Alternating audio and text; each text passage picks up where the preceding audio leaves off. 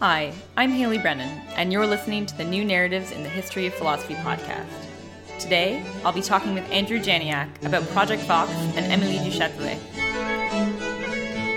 So I'm Andrew Janiak, and I teach philosophy at Duke University in Durham, North Carolina. Uh, and Andrew, you are, uh, do you want to say the principal investigator, the lead researcher of Project Vox? I'm actually co-PI with uh, Dr. Liz Milewicz, who is the head of digital scholarship here at Duke. And that's kind of an interesting collaboration because she works in the library system and I'm a faculty member. And so we bring different experts to the project, which has made it a very different project than the one that I had originally envisioned on my own.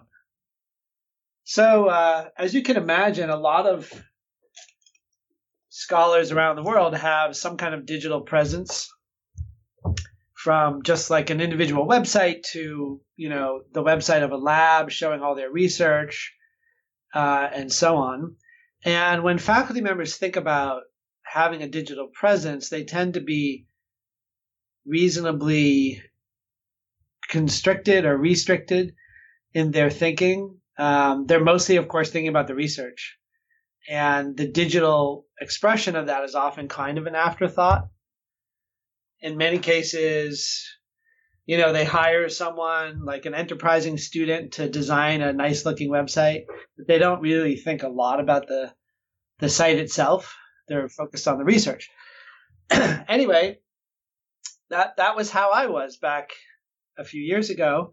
And then when I was starting this project with Liz Milewicz and some of her colleagues in the library, they had a completely different point of view. Their their opinion was that we should put as much time into thinking about the digital aspect of the work as the kind of scholarly work itself.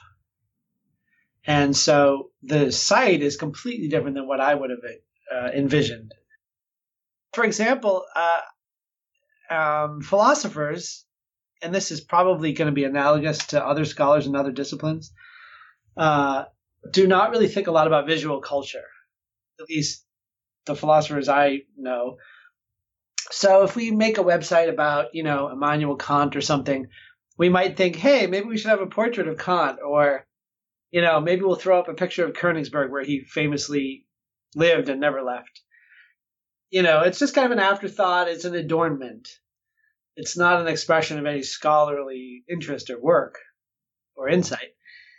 And the folks here in the libraries had a completely different view. Their view was, well, look, when you have a digital platform, you can do things you can't possibly do in print. You can have lots of very, you know, sophisticated information about visual culture. You can put up, you know, dozens of portraits, for example, whereas as scholars we're used to publishing and you can only have maybe a few color plates in a book before it becomes too expensive to publish. And so we have a whole aspect of Project Vox that's focused on visual culture in the early modern period, the ways that various figures, like Margaret Cavendish, for example, portrayed themselves visually and the role that that played and how they were understood in their own time and then shortly thereafter in the 18th century, etc. None of that would have been part of Project Vox if it had been up to me. so, how does this kind of image culture, uh, the specifically digital version of Project Vox, link into the goals that you originally saw the project having? That's a good question. Probably in a few ways. First, one of our goals was just to get a wide range of people interested in the modern period from students and professors to you know members of the general public or people who might be thinking about going to college or going back to school at some point later in life. And i think portraying them visually really helps to enrich the story of their lives it helps to enable readers and users of the site to envision them and their lives more than just saying you know here's an argument they made against Descartes or something like that. So that's one one role it plays. Another role it plays is something that surprised me, and it's it's something like this. It has helped me understand that in the case of canonical figures, we we sort of take them for granted. We put, you know, Descartes on the syllabus. We don't really think, well, why am I putting Descartes on my syllabus? that that question doesn't really arise. As a result, you don't really need to ponder the question, well, how did Descartes become a canonical figure and when did people first start saying, "Oh, he's the founder of modern philosophy" or something like that? You just put him on the syllabus and you teach him. However, when you are thinking about, you know, Madame de Châtelet or Cavendish or one of these figures, you do inevitably face the question, why am I including her in this class? As soon as you face that question, you start to wonder about their reputation and how it was shaped over time. And I think that visual culture plays an important role in that. So it's no accident, for example, that at least in the early modern period, a lot of the figures we're dealing with were uh, ro- members of royalty or were aristocrats and we're we're able to have some sort of self-fashioning in the form of frontispieces and fancy title pages and portraits and other things that were important in shaping their reputations. And one of the things that's fascinated me the most is learning that, for example, with Madame du Châtelet, this is certainly true, some of the figures were actually very well known in their own day. And so there's a really fascinating question what happened to their reputations after they were alive? so it sounds like part of what it was to to publish and to get your works out, especially as a woman in the early modern period, uh, was this visual culture. Did they often include pictures of themselves or something like that, or was it uh, was it more just designs? Right. Well, some of them did. So Cavendish would include portraits of herself in her frontispieces. And Madame du Châtelet is an interesting case. She sort of did both. So the first edition of her magnum opus was anonymous, although everybody knew it was by her, you know, but anonymity was, of course, still an important strategy for various reasons for both men and women. But then in the second edition, it was attributed to her, and there was a portrait of her in the frontispiece. And that's quite interesting, I think. Absolutely. Yeah. Well, so that leads into the second question I had, which is like you said, these women seem to be recognized and least well known at their time. What do you think happened to their works? Big question, I know. That's a big question. And I, I will at the outset, I'm not sure. Well, I know I don't know the answer in, in great depth. I'm not sure anyone knows the answer completely, which is to say, we're still finding out about. And of course, in a way, that's an exciting part of this scholarship, namely that we can uncover things that people really don't know as of now. Well, I know a lot about Madame de Châtelet and a lot less about the others so I can answer on her uh, uh, in her case. Yeah, so I actually think that even during her lifetime, a number of people in her circle attempted to sort of manage her status as an intellectual figure in France. And I'm thinking of Voltaire and Maupertuis especially, but I think other figures may have played a role as well. Um, what do I mean by that? Well, it was pretty obvious to everyone who knew her that she was an incredibly unusual person and an unusual woman at that time.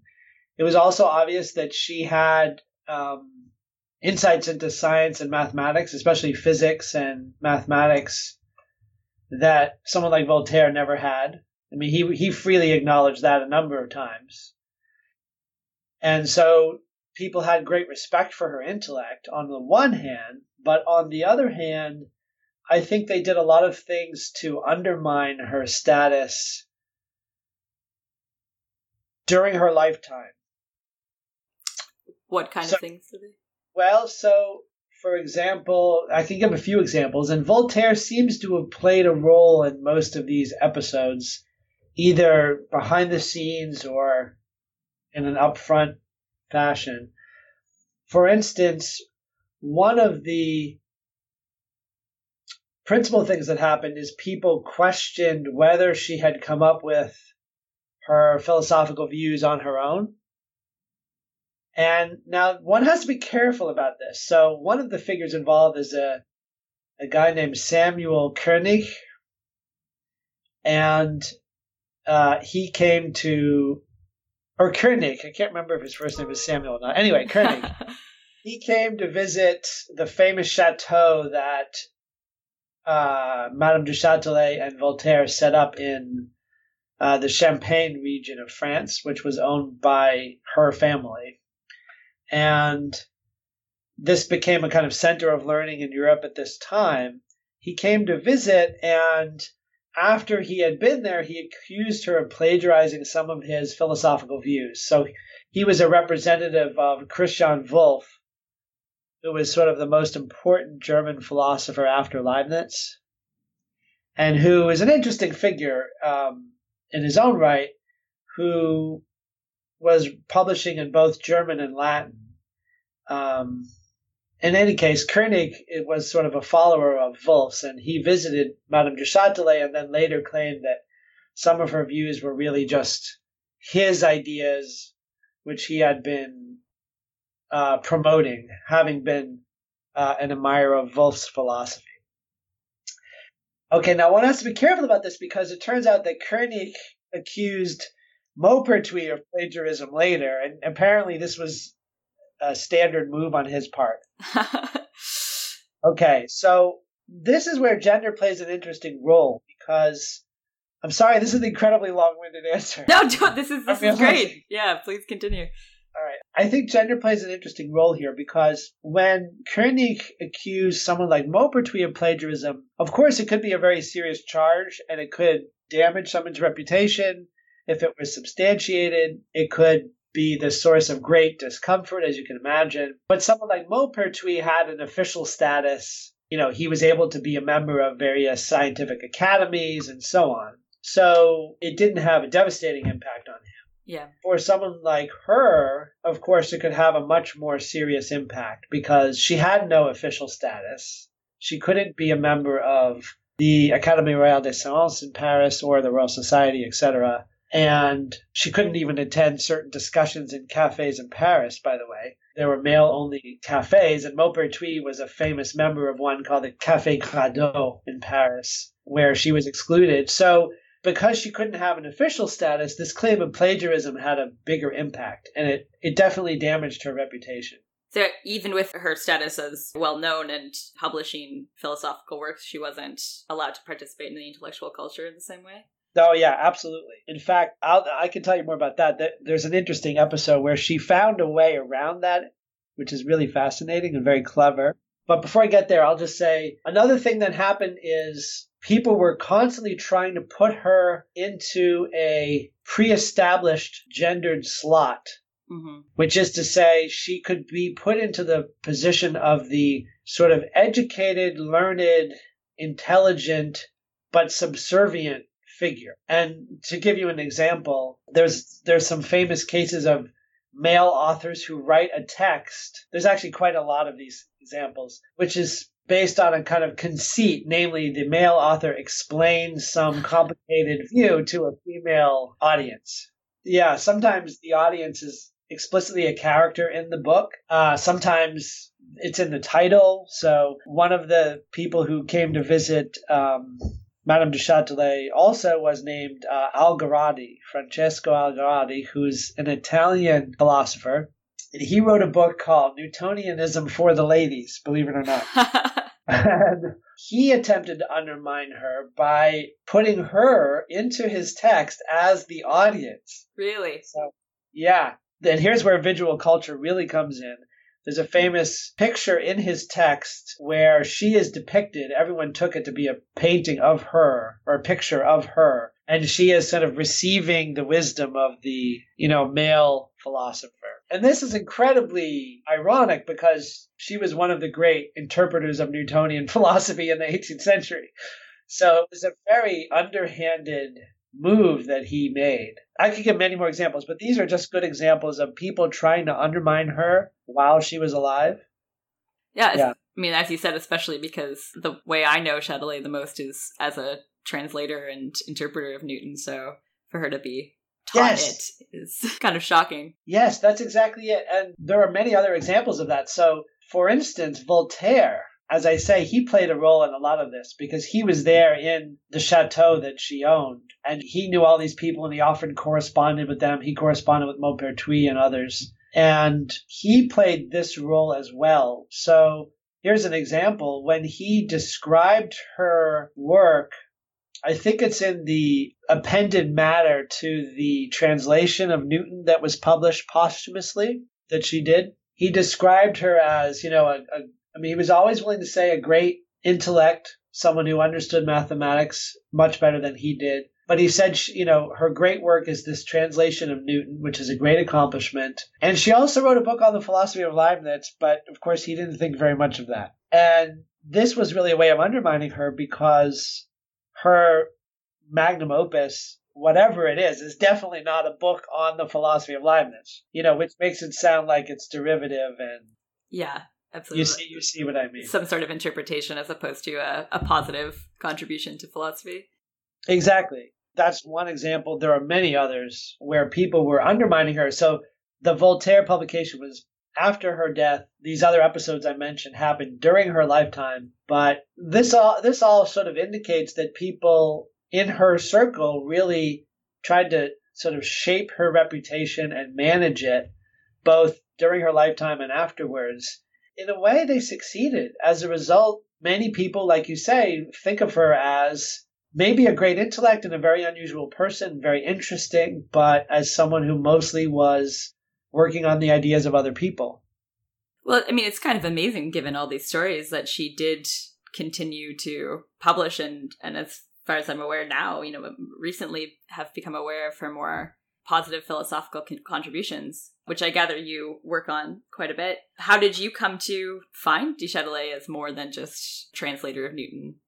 Well, it's a funny story. I, I was working on Kant, and one of the trends in Kant scholarship in the past generation or so has been to focus more on the pre-critical, the so-called pre-critical works, the ones that he wrote before the Critique of Pure Reason in 1781. So I was reading a bunch of his pre-critical works when I was in grad school, and one of them is his very first essay from 1747, which is called roughly Thoughts on the Estimation, the True Estimation of Living Forces. So it was about um, this debate about how to measure forces in the first half of the 18th century. And I'm reading along, and he cites and discusses Madame de Châtelet.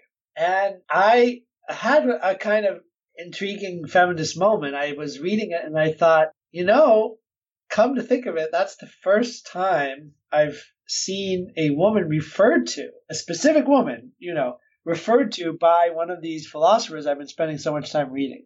You know, as opposed to someone pontificating about women or marriage or something or other, which obviously you do see. Here was someone citing a woman. So I, and I had no idea who she was. So of course I became incredibly interested and I I started looking into it. And to be honest, I didn't ever work up the courage to write about her or study her while I was a young scholar, while I was a student or a young scholar.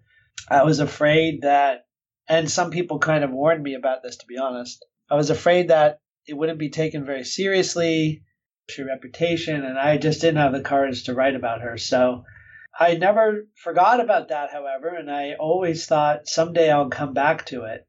The irony, however, is in a way it worked out because my own humble opinion is that it's very hard to understand what's innovative about Madame de Châtelet's Institution, her main work, unless you've really spent a lot of time thinking about Newtonian stuff.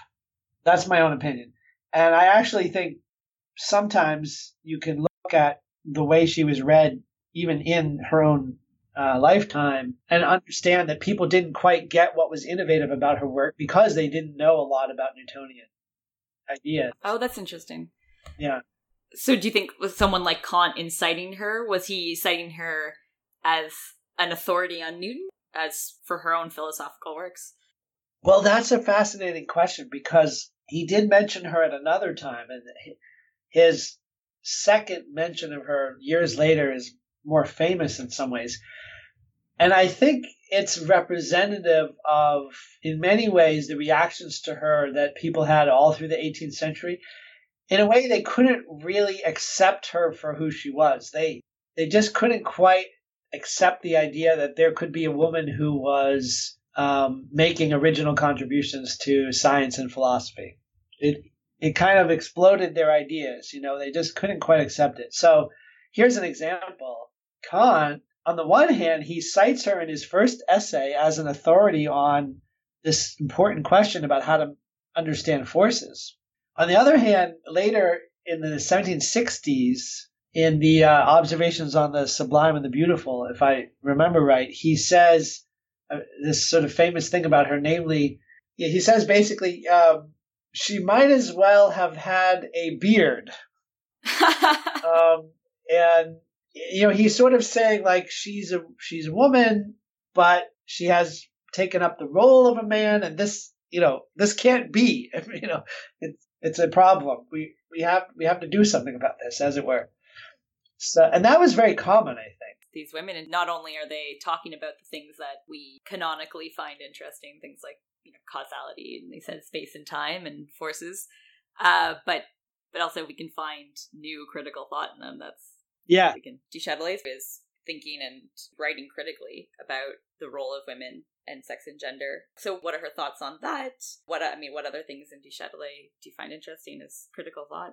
Yeah, so she's a good representative of the view that you shouldn't take a kind of standard opinion about the status of women or women's potential contributions to science and literature and philosophy and accept it without subjecting it to serious questioning. And I mean, that's very common amongst uh, the various women in the early modern period. We've been looking at in Project Vox. So they are not going to just accept the, you know, kind of standard views of their day or their social class. They're going to subject them to scrutiny. They're going to ponder them. They're going to think, is there any argument for this? Is there any reason to believe this? Is this, you know, a well established belief? Is there evidence for it? All those, the kinds of things you would expect a philosopher to do. So they really place sex and gender and societal status, etc., into the philosophical realm in a way that their male counterparts, for the most part, don't do. And and if you think about it in a way, Madame du Châtelet is a great example of this. The fact that men like, you know, Voltaire or Maupertuis or Algarotti or Koenig, or and there are many others, the fact that they were presented with a philosophical treatise that's incredibly interesting and sophisticated, written by a woman, somehow didn't pressure them into thinking, wait a minute, maybe my, you know, long held beliefs, yeah. my unexamined beliefs about sex and gender are are problematic, you know? Yeah, of it, course. They actually they didn't do that. They didn't take that step. So I find that, you know, they're very limited in that way. That having been said, Madame de Châtelet, for the most part, was not thinking about those issues in what we would call feminist philosophy or political philosophy. Um, you know, she was definitely thinking much more about natural philosophy. Yeah, so she wrote a book called Institution de Physique. So people now often translate it Foundations of Physics. That's a pretty good translation in the sense that it indicates she was interested in fundamental or foundational questions in physics, basic questions that, of course, philosophers are also interested in, like uh, how do we know what we know about the natural world? What kinds of things can we know? Um, when should we of some phenomenon in nature? When should we not support a theory, for example? And I think the most common understanding of her project you might even call it the standard reading at this point, is something along the following lines. She was both interested in Leibniz's views and Christian Wolff's views about nature and our knowledge of nature, but also Newton and his views about our knowledge of nature. And actually, that's a very common 18th century approach amongst the most sophisticated thinkers. So to give two examples, one would be Euler, the famous uh, Swiss mathematician, and another would be Kant, who, even in the critical period, was writing about space and time by saying basically, you've got a Leibnizian view and you've got a Newtonian view, and you have to somehow think about both of those and maybe overcome the dialectic between them, let's say. And she was doing the same thing. Yeah. And so it, it makes a lot of sense to see her as engaged in the same project, uh, actually a little bit earlier than Euler and Kant. Namely, how can you kind of merge Leibnizian and Newtonian ideas about nature and our knowledge of nature? And I think you can go pretty far with that reading, and it very nicely shows how her work is continuous with the work of people like Euler and Kant and so on. Um, however, I have in the past couple of years come to think that her work is actually, in a way, even more interesting and original than that suggests. So, the way I think of it now is that one can fall into a little bit of a trap, and I know that I used to fall into this trap, if one accepts that standard reading a little too uncritically. And the trap is something like the following. So, you say, well, okay, she's interested in the foundations of physics. Well, physics is something that, you know, Newton obviously contributed. And then foundations sounds like it's about epistemological questions or metaphysical questions. And that's something, of course, Leibniz contributed a lot to, but Newton not very much. So it, it's actually rather common to think, aha, she must be providing, as it were, Leibnizian foundations for Newtonian physics. Yes. And then you can, that's very interesting, by the way. And you can really spend a lot of time trying to figure out, well, how would that work? Uh-huh one reason it might work is that, according to a lot of interpreters, Newton doesn't really develop many metaphysical views. And so he's got, you know, things to say about the force of gravity or the motion of objects, the laws of motion, but he doesn't have much to say about basic metaphysical or epistemological questions. And of course, Leibniz has a great deal to say about all of that. And, you know, you can think through how that might work. However, I think it's a little bit of a trap because in the end, I think it it assumes that the physics she's dealing with and then the kind of metaphysics or philosophy she's dealing with are inheritable mm-hmm. and also are sort of static. And the only question is, well, how do you take these two things that don't seem to fit together, that Leibniz and Newton didn't seem to think would fit together, by the way, yeah. and somehow, you know, merge them into one coherent whole? I mean, that is a very profound project, and many philosophers, like I said, did work on that project. But I have come to think she didn't quite see things that way. In fact, she wanted to do something in a way that's a little more subtle okay. and to me a little more interesting. So I'll just give an example. I think she thought that the physics and the metaphysics, just to speak loosely, mm-hmm. were not quite static as that standard reading suggests but in fact were sort of interrelated in an interesting way and more fluid. So here's the example. Um, one of the most important things that happens in Newton's Principia is the following. He says all bodies gravitate toward one another and uh, through the force of gravity, and this is in proportion to their quantity of matter, to their mass. Now, a lot of people were wondering, what exactly does that mean? so it wasn't just that this was controversial. Okay and that a lot of philosophers in Europe were not really sure about this idea, and people were concerned about action at a distance and so on. It was also true that people were just wondering what exactly does it mean? Yeah. Leaving aside whether it's true, what does it mean? And in particular, they were wondering is Newton really saying that matter as such gravitates? That, as it were, part of the essence of matter is to gravitate. Some people thought so. Okay. However, Newton himself, very famously in the second edition of the Principia in 1713, so now we're in, you know, the beginning of the 18th century, claimed he wasn't saying that gravity is essential to matter. However, what he said was incredibly confusing.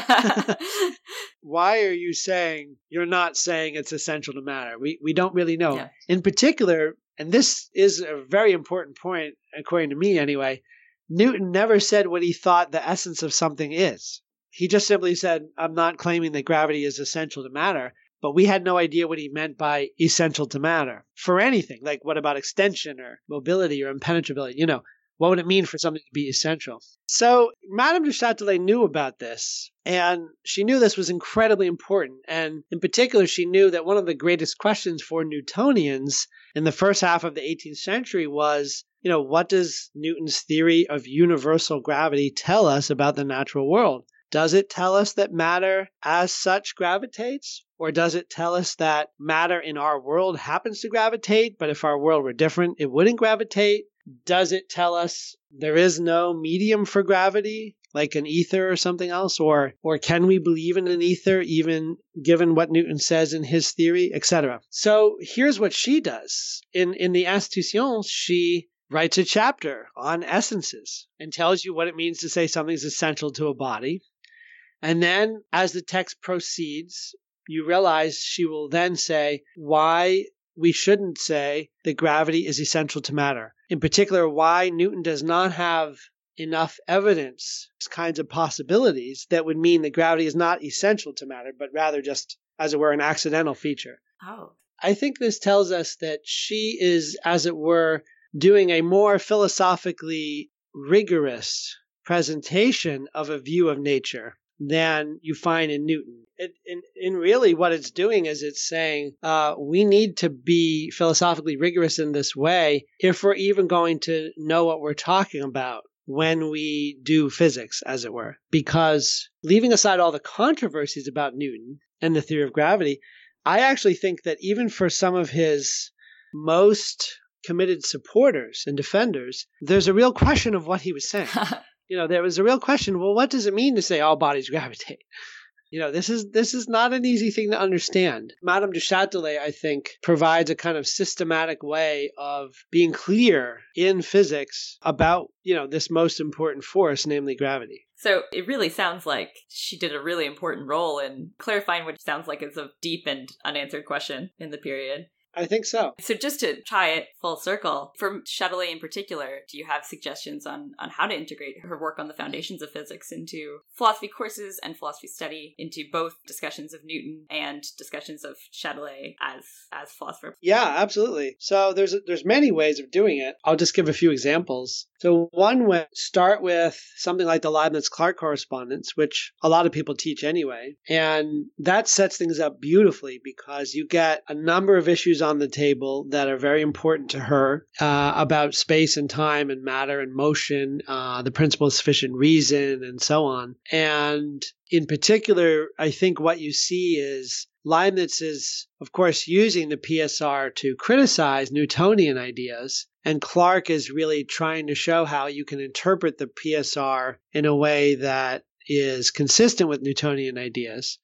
Once you have that on the table, Madame du Châtelet's views in the foundations of physics can be understood very readily because first of all she discusses space and time and motion and cites the the Leibniz Clarke correspondence. But second of all, she shows you how there are a number of issues that have to be discussed in a lot more depth uh, that aren't settled by that correspondence. And I think my own opinion is she's a more sophisticated interpreter of Newton than Clarke is, even though she never took up his kind of position as a defender of Newton. Uh, so that's one way to get into her views. Another way is kind of, so that's kind of the moving forward through history approach. Another way is almost to go backwards. So if someone is teaching or interested in the second half of the 18th century, uh, for example, if someone's working on Kantian stuff, I think she she really fits in very nicely. You can have her as a kind of precursor to Kant as someone who, even if she isn't providing a Leibnizian foundation for Newtonian physics, nonetheless is thinking very deeply about issues that Leibniz and Clarke and Newton are all debating. And uh, you can read her first and then see how her views are similar to or differ from Kant's views. And by the way, you could do that both for pre-critical Kant, if if someone was teaching that or interested in it, or critical Kant for the um, critique of pure reason. And I have a kind of oddball opinion about that. um, so, you know, you have the prefaces and the introduction to the critique, and then the first argument in the Transcendental Aesthetic, where Leibniz and Newton are very important. And you could teach that in relation to what she says about, for example, space and time. But also, there's this little known, or I think anyway, neglected aspect of the, of the first critique called the amphiboly. My favorite part of the critique, which is where Kant it's kind of an appendix where Kant talks about Leibniz and Wolff, what he calls the Leibniz Wolff philosophy, in a lot of depth, almost not from a critical point of view, but just from a kind of well, it is from a critical point of view, but it's it's a it's a much more general discussion where he says in I think very pithy ways how Leibniz and Wolff think about basic metaphysical issues like identity and difference, for example, and how a critical philosopher needs to think about them differently. Anyway, that that kind of very clear discussion of with Madame du Châtelet's discussions of some of the very same things because she's very interested in the arguments in favor of monads or what she calls simple beings, for example, and Kant talks about those in some depth. Yeah, this really rich connection with Kantian ideas. I know the Amphiboly is getting a lot of attention lately. So Oh really? I think so. Oh, okay. In the metaphysical Kantian readings. Well, you know, what's interesting is because there is this idea that Kant thought if we could have knowledge of things in themselves, whatever that means, you know, Leibniz's philosophy would be true or something. You know, some people kind of think. He he sort of thought that was the the the right metaphysics except it turns out human beings can't know it you know? Yeah. That's quite intriguing to me because i think that could be paired with a discussion of her views of what we can know in metaphysics. Yeah i think it'd be very fruitful conversation to just think that through. Absolutely. It sounds it's incredibly interesting. I want to stay here and, and learn more. Yeah. Just have you have you talk to me about du Châtelet can I say one other thing? Is that y- yes, of course, please do. Because I've thought a little bit about how to teach her in a more general way. Uh-huh. And and I think that she could be taught in a in some kind of course that was aimed at a much more general audience that's about the Enlightenment. And here's the kind of basic idea. So there's a very standard story which I think is mostly due to Voltaire, according to which, you know, in in the kind of British stream of Enlightenment thinking, let's call it that, Newton provides knowledge of the natural world, and Locke provides the kind of politics and philosophy and theology, maybe.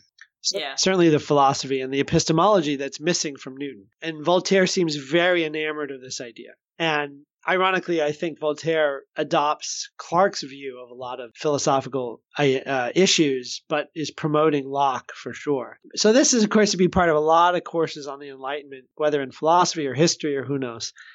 And I think Madame Châtelet provides a very intriguing counterbalance to that notion, where she is very critical of Locke's ideas. And in my opinion, she now th- this is just my opinion, and, and obviously other people might be outraged by this idea, but uh, in my opinion, she understands that Locke's grasp of Newtonian views of nature is very thin. I tend to think that this is very clear in the correspondence with Stillingfleet, with Bishop uh, Stillingfleet, where Locke says a number of things about the superaddition of gravity, for example, to matter, which are very confusing and maybe confused. Uh, anyway, Voltaire, of course, is in no position to understand the nuances of what Newton is doing, but Madame du Châtelet is. So she has a kind of very different take on the issue where um, this sort of Locke Newton synthesis or something in Enlightenment thinking is questioned very significantly. Yeah. So there's, I think, a number of things that would interest a, a much wider audience there and sort of thinking about how did the Enlightenment evolve? How did views of certain important figures in the Enlightenment come to pass? I think Voltaire's role is very important, but she's presenting a much more, in my opinion, sophisticated understanding of the new science and what it means for, you know, broader topics in society. Yeah, absolutely. She had a a greater handle on on what was going on. It sounds like than than Voltaire or even Locke. Yeah, anyone agrees, but Okay, well, to to wrap up, do you have any last thoughts to add on both du Châtelet and the integration of female philosophers in the early modern period? Yeah, well, I think it's a very exciting moment in history, not to be too grandiose, but because I I really do think we are still in the early stages of our understanding of the early modern period as far as the contributions of women are concerned. I think, you know, we've learned a huge amount from some scholars about certain figures in the last generation or so. But one thing we, we realize, even with a very well known figure like Madame de Châtelet, is that there's still a tremendous amount of information that um, is sort of lying there in the historical record and the archives in attics somewhere and in basements. And because we're not dealing with canonical figures, scholars haven't poured through everything yet the way they have for someone like Descartes or Kant. And so there's a lot more to be discovered. And I think that's incredibly exciting because a graduate graduate student working on one of these figures can actually go out and discover something that nobody knows, or in some ways, more intriguingly, nobody in our century knows, but maybe it was known in the past. Yeah. Yeah, I'll just give one example. So, everybody for many generations who studies the Enlightenment has been reading the Encyclopedia of Diderot and D'Alembert. And, you know, the encyclopedia has been studied ad infinitum. And mm-hmm. yet, until the 21st century, as far as I know, nobody knew that numerous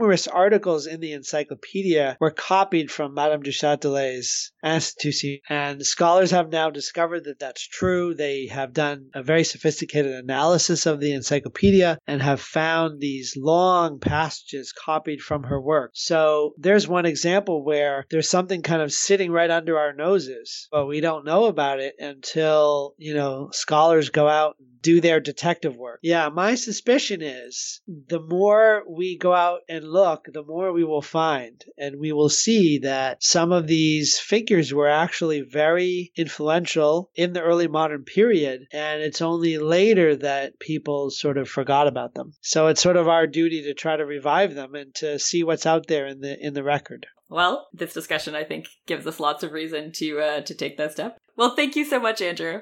Yeah, This it's my pleasure. Yeah, really, really interesting. Thanks for calling me.